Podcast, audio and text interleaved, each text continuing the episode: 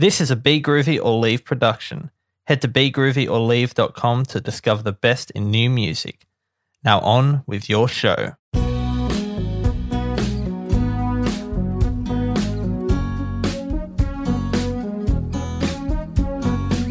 Welcome to Life on Music. I'm your host, Jessey Napa. If you're new to the show, this is the podcast where I chat with a different musician each week, all about music, and we touch on a whole variety of topics each episode. And this week I got to chat with Andrea Von Kampen, who's a folk singer from Nebraska. She's got a whole bunch of music out. She put out an album last year called Old Country, and she's got a bunch of other EPs out as well. So check it all out yeah, but let's jump into the chat with Andrea.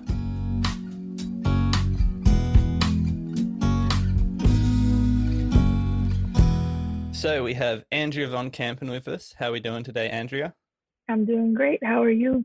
It's a good day. The sun, sun is not shining yet, but it will be soon. it's shining where I am. yeah, that's it. It's four o'clock somewhere. Mm-hmm. I just wanted to start by talking about your latest release, "Hard Times mm-hmm. Come Again No More," which is a yeah. cover of the the old folk song, mm-hmm. and that's from the soundtrack of a movie that you, I think you're doing the whole soundtrack for, and you're also star in called mm-hmm. Is that how it's pronounced? Mm-hmm. Yep, you got it.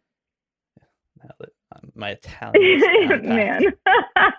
Whoa how, how's that process been doing both the soundtrack for a movie and also being the star of a star of a movie as well?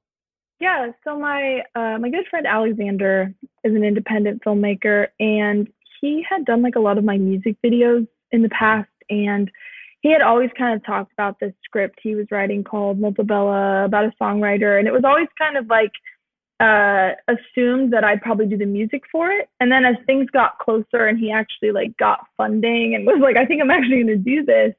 He was like, you know, is there any way you'd want to act in it too? And I was like, well, I don't, I'm not really an actor. Like I, I can write the music, but I'm not an actor. And, you know, a lot of times, a lot of times when you have a like music driven script, sometimes you're picking between someone who either has more acting or more music skills and uh, he went with the more music skills this time. But um, but yeah, so then I started writing this soundtrack based on the script and the characters and like the prompts that were asked of me. And then yeah, we flew over to Italy. We shot the whole thing in a month. Uh, we finished in November, and then you know everything shut down really soon afterwards. So we felt really lucky to have kind of got the whole thing done right before you know it wouldn't have been possible. So uh, it was cool. It was a really cool experience. It was a lot of work, uh, but I'm excited for people to see it. Yeah, nice. I'm a I'm a sucker for any movie that's about musicians. um, What's your favorite one? damn, that's a. Sorry, I roll You're... reversal here. yeah, that's it. The hardest question of the interview. I don't know. Um, damn. I'm sure I have one, but I just can't can't think of That's one right now. Just throw it out there if you think about it later. I will. I'll just if you're speaking, I'll just interrupt you. Please do. Yell it. yeah. So that's important. Do you have a favorite one?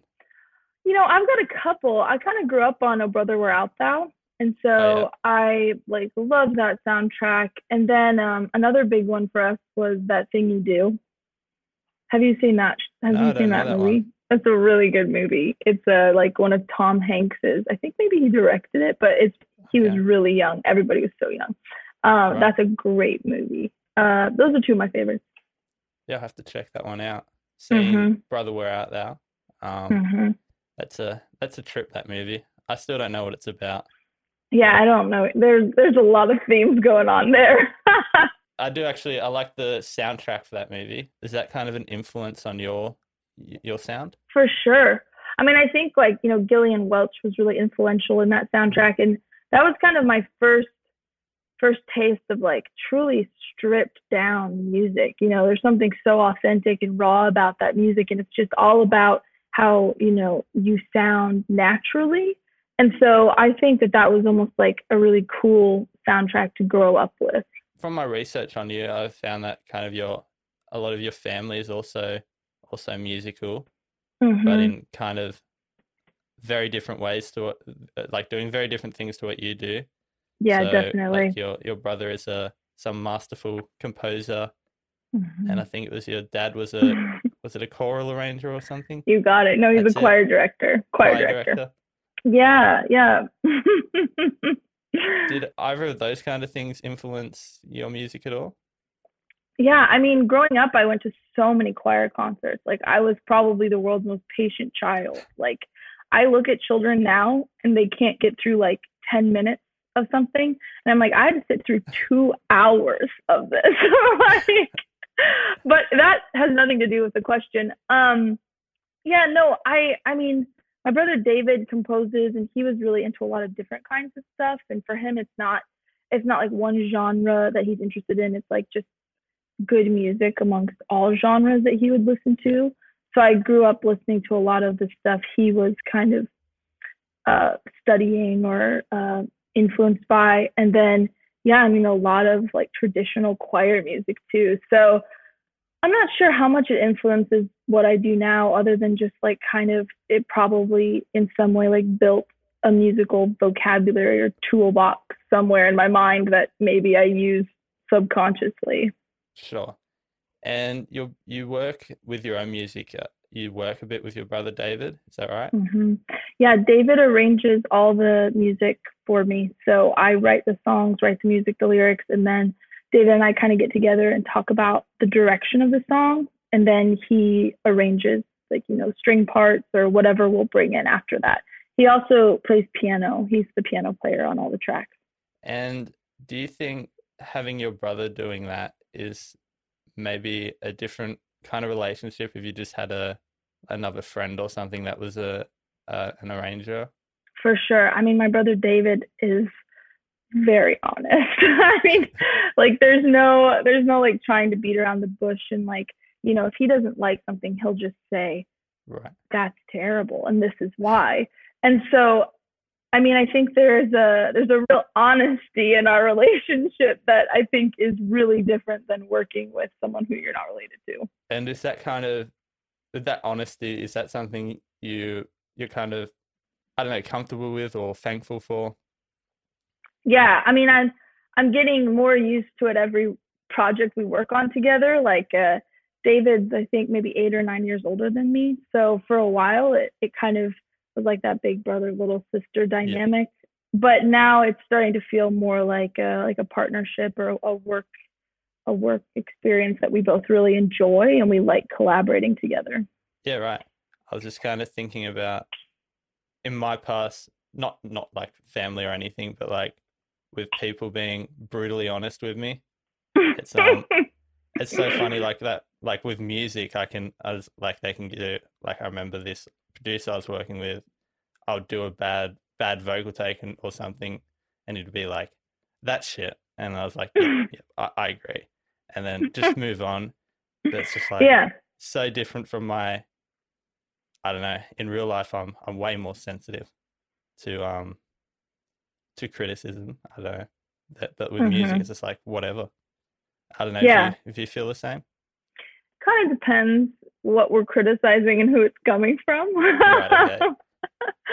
but uh, yeah, I mean, it's it's never easy to hear that something doesn't sound good or or isn't what people want. But uh, I think it all kind of uh, like helps you arrive at a better place when you have people that um, you know bring different things to the table.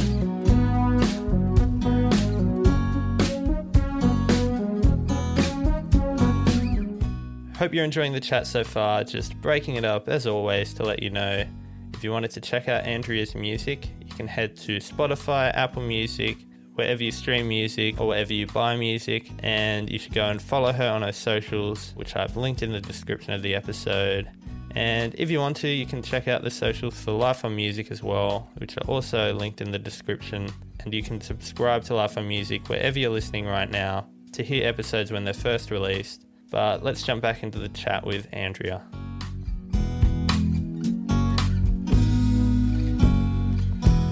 You mentioned to me before we started the interview that you've recently finished a new album, is it?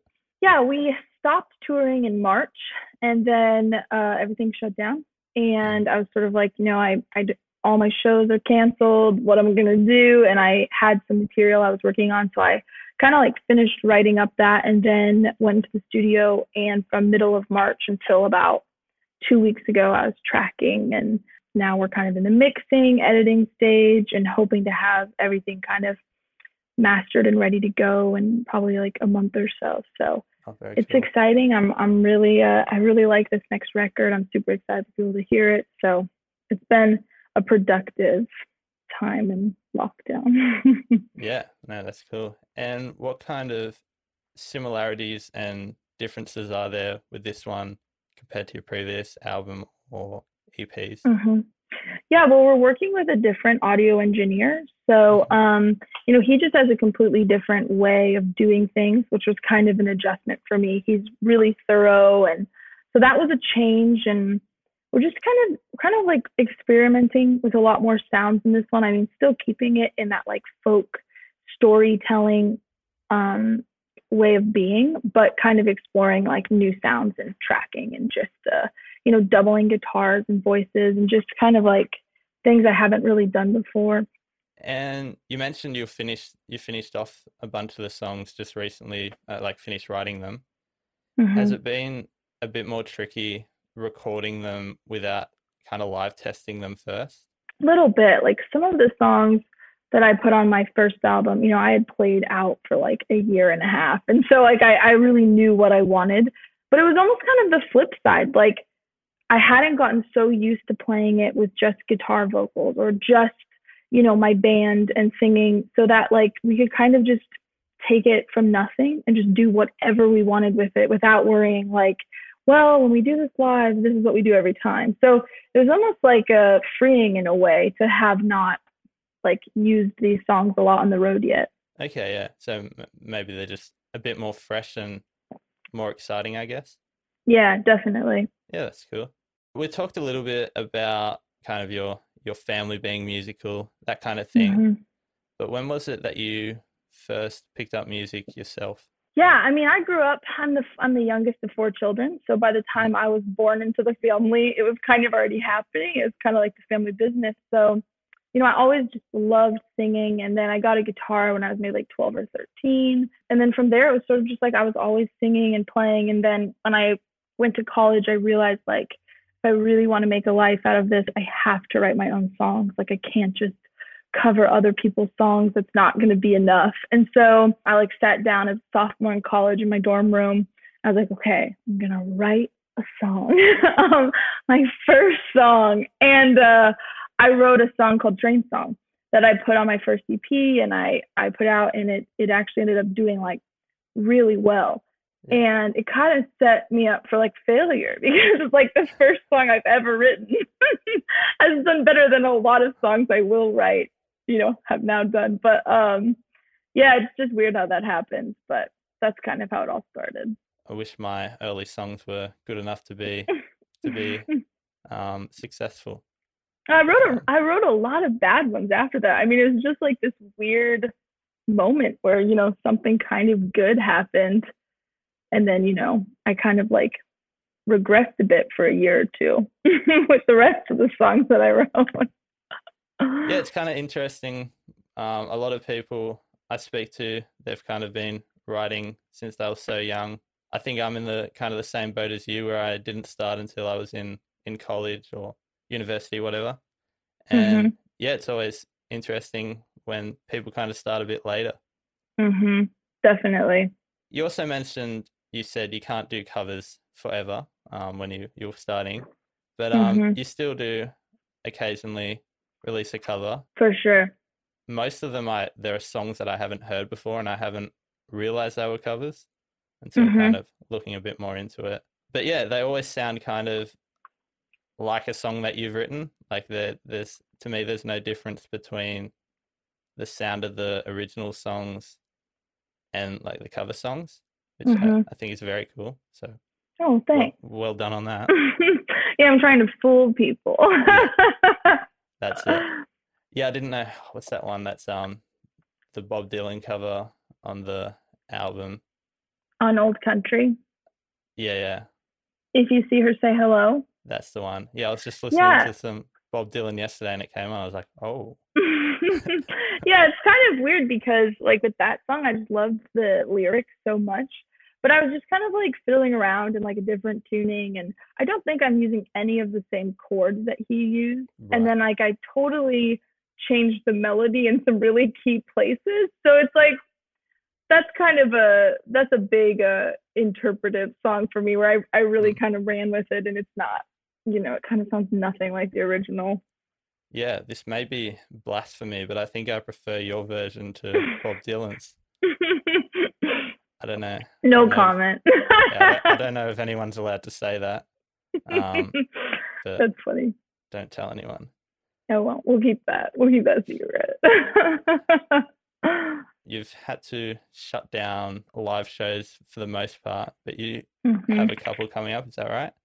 Yeah, so we're gonna do two in my parents' backyard. We we've kind of had like odd restrictions here. Like uh, Nebraska's a pretty small state population wise, and so we never fully shut down. And you can kind of do like outdoor things. So we're gonna do two live shows in my parents' backyard, two nights. Yeah, we had a full band rehearsal last weekend, and it was just so nice to be with the band again and playing and stuff. And so those are full band shows. Yep. hmm And is that kind of your regular thing? Because I guess it can work either way with your kind of music. Yeah, I mean, I do a lot of different setups, kind of depending on the venue and the gig and everything. Sometimes I play with my trio, a bass player and a fiddle player, and that's kind of a fun, you know, real like acoustic kind of set. And then um, sometimes my other brother comes in and plays drums with us, and that's more of our full band. Uh, sometimes both David and Paul play. David will play piano, Paul play drums, we'll have the fiddle and bass. So it kind of just depends, you know, what the situation is. But um, I also still really love playing like acoustic solo shows as well. So Is there a setup that or a lineup that you prefer over any of the others? it kind of depends the venue. Like if I have a Right. really captivated listening audience, I think I still always just really love playing solo um, because that's kind of how I started, and there's just something really intimate about that. But uh, there's other times where I just love having all the players on stage and just kind of the flexibility of having everyone. You can just do so much more. Yeah, it's a it's a weird one with kind of the the folky, uh, like folky music, where a lot of the times you want to, for a lot of genres, you want to see a full band, but with folk, it just sometimes just works better when there's less people. hmm definitely. I wanted to talk about your your album, your last album, hmm which is Old Country. hmm Compared to, I guess the the one you're doing now, was that a any different process in the writing and like creation? Yeah, so I had written those songs over a longer period of time. Some of those songs I had been playing out for almost a year and a half by the time we went into the studio to record them. Um, some things were similar, like the editing process of tracking songs and getting mixes back, and David and I giving notes, and and just almost like almost like writing a book where you like have this master editor, and it's just so much back and forth before you arrive at the product you're happy with. So those two processes have been similar, but um, you know, this new one, I think we worked faster than last time, just because we all could, like we just had this open time. So, you know, we could almost get into more of a rhythm or a groove this time, and that was fun. I mean, it just sort of felt like we were, like this was, this is what was meant to be happening. Like we were all just supposed to be working on this together. So, you know, we'd see the same players, and it just kind of became like I think how most bands make records where they get to mm-hmm. go and spend two weeks together. It was almost like that, but spread out over like five or six months. So Right. it was cool. It was a, it was a cool experience. Yeah, I think listening to that, um, I think that's kind of where I first heard your music. I think I'd seen you on Instagram somewhere, and I was like, oh, "I'll check this out. has a has a cool vibe." And yeah, I love listening to that that album. It's always a good time, Thank you. and can't wait till the next one. Oh well, thank you. I appreciate it. No problem. And you've talked a bit about in the past, uh, just with different interviews I've seen or read, that you're quite inspired by literature. hmm How how does that come about in your music? How do you translate kind of literature to the songs you're writing? Yeah, I mean, I guess like I, I feel just a lot of things that I read. Like if I, I read a cool story between two people, I'll just, you know, jot down some ideas going on there. Or even if I, I'm reading a poem and I just like one line, I'll just steal it because I think it's cool and I can kind of like uh, take that and build something off. From that, build something out of that. But yeah, I mean, I just like, I can't, I can't live every life, you know, like I, I think a lot of songwriters write a lot just about their personal experience. And I think that's valid and awesome. But, you know, when I look at trying to write over the course of a lifetime, it's always going to be a little bit about me because it's coming from me or my perspective or how I interpret something. But, you know, I'm interested in writing more than just about like my personal experience with people in my life. I kind of want to push that and write about, you know, other things that matter to me. And so I think books is like a great place to draw for that. You're right. And that was that with the so you're writing the soundtrack for the the Molti Bella album. Was that kind mm-hmm. of a similar approach just with a script rather than a book?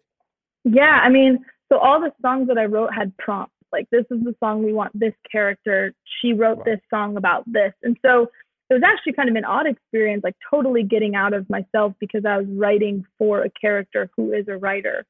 So like one of the prompts was like, this is her hit song.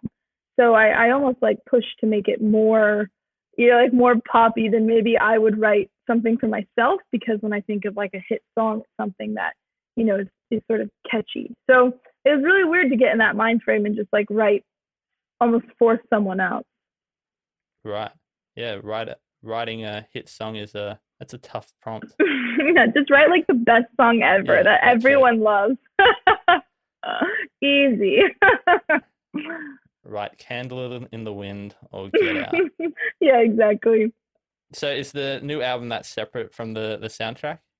Yeah, so I kind of have these two projects right now, the soundtrack yeah, nice. and then uh, we've got we've got quite a few things to do on the next record before that will be out, but you know, we're kind of kind of got the two projects going. Yeah, very cool. Looking looking forward to hearing both of those uh, albums. And yeah, I suppose that's a that's a good place to wrap it up. I think. Thanks so much for for joining me, and thanks for your time. Thanks for having me.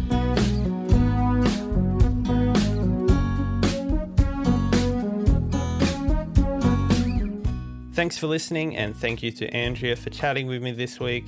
Don't forget to check out Andrea's music wherever you buy or stream music and follow her on her socials as well as the socials for Life on Music, where you can keep up to date with everything that's going on. And if you wanted to, you can subscribe to Life on Music wherever you're listening right now to hear the episodes when they're first released. But that's all for this week. Until next week, goodbye.